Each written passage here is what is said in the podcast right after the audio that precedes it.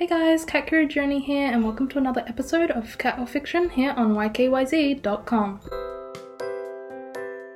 Last episode, we talked about the ways that our cats talk to us through their facial language. Well, in this episode, we'll go through the non-verbal ways that our feline friends communicate with us via their body language, particularly their tails. Number one, tail wagging. When a cat waves its tail about, it can mean one of two things. The first being that the cat is frustrated, maybe because it can't reach something. It can also mean that the cat is anticipating something of an adventure, such as planning on making a jump. Number 2. Puffy tails.